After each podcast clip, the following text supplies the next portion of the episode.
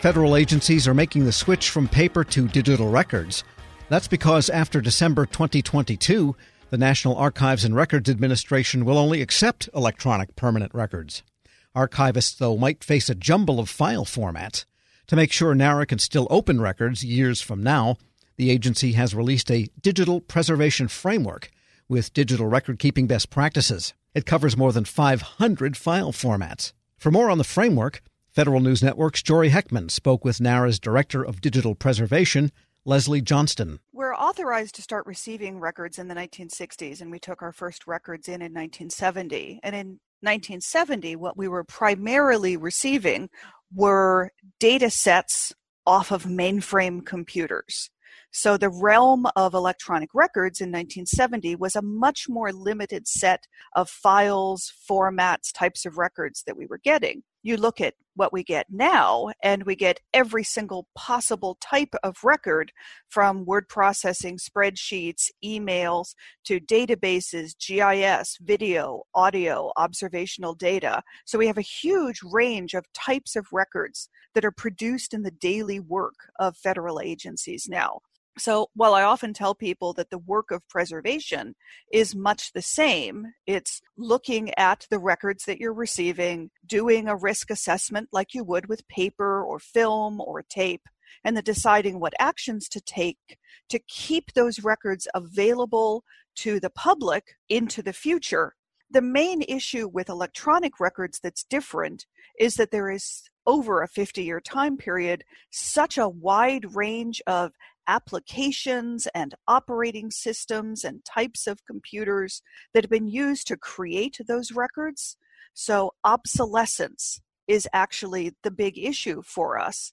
That, I mean, you know, think of your own work. You might have something that you created 10 years ago using an old version of Word or Excel, and you may or may not be able to open that file now because you have a different operating system, a different version of the software, and it's not backwards compatible with the older versions. So, the real challenge for records, whether they're 50 years old or five years old, is doing a constant risk assessment on them and doing a refresh, not just of the media they're stored on, but the formats that they're stored in, and then doing an assessment of what sort of reformatting you can do that maintains as much of the content and the experience of working with that record or the fidelity of the transformation to keep those records available not just for a couple of years but for 25 50 100 years or the life of the republic into the future.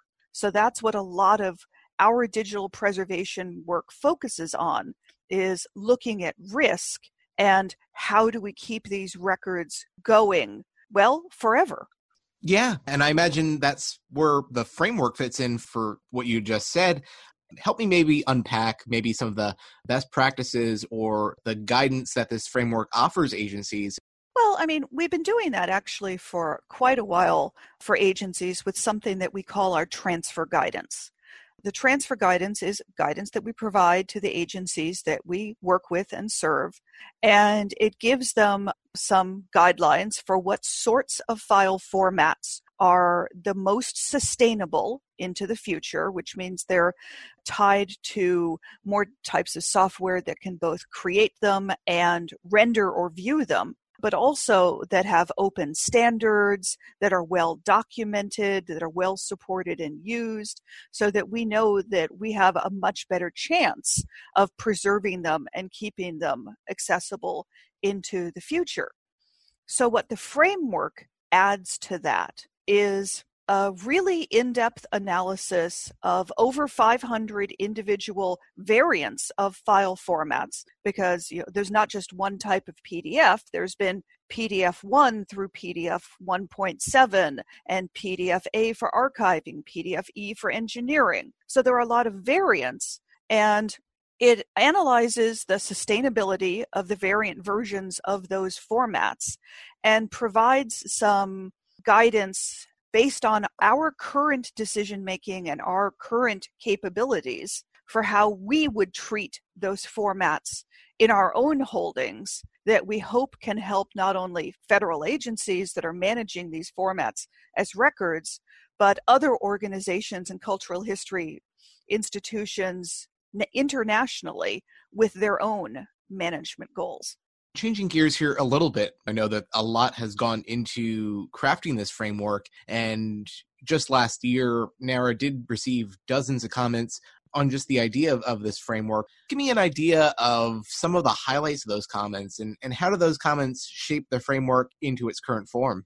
A lot of the work that we have been doing has been based on what we already have in our holdings. So, one of the areas of comment and feedback that we were looking for was what other formats are you working with now that may not have been transferred to us yet and that we should start looking at in terms of risk in the future. So we absolutely received comments about formats that agencies or other organizations or even individuals because the comments we got were from agencies, other cultural institutions, and the general public that we should be looking at in terms of risk. So, um, things having to do with statistical data sets, things having to do with new types of databases, NoSQL databases, or just SQL statements, things having to do with electronic publications and ebooks like EPUB or Mobi. So, it was really, you know, opening up to a larger picture of formats than what we had already received.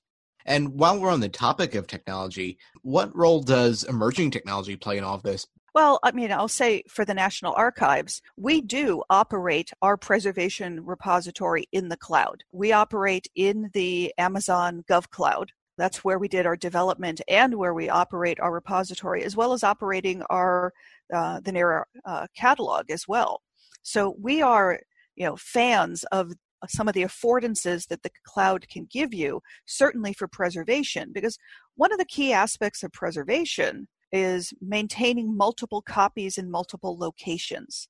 And one thing that the cloud allows for us is to make sure that we have several replicated copies in data centers across the United States. And that's actually one of the points that I want to make about the cloud. A lot of people will say, well, it's the cloud, it's obviously great. It's like, well, the cloud is just someone else's computer somewhere else so someone recently asked me about risks and they said well you know the risks to archival records used to be you know water and fire and you know insects and what are the risks now? And i said well water and fire and insects because it may be the cloud but it's still a physical computer sitting somewhere in a data center and the same physical risks are true for computing equipment as they are for anything else so, one of the reasons that we went to the cloud is because agencies are already working in the cloud. They have their own cloud services, whether it's Amazon or IBM or Microsoft.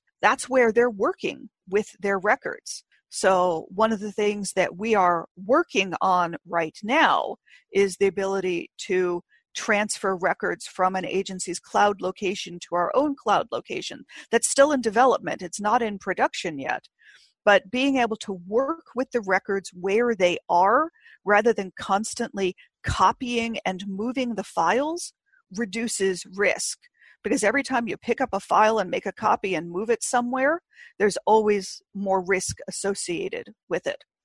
Leslie Johnston, NARA's Director of Digital Preservation, speaking with Federal News Network's Jory Heckman. Check out Jory's story at federalnewsnetwork.com.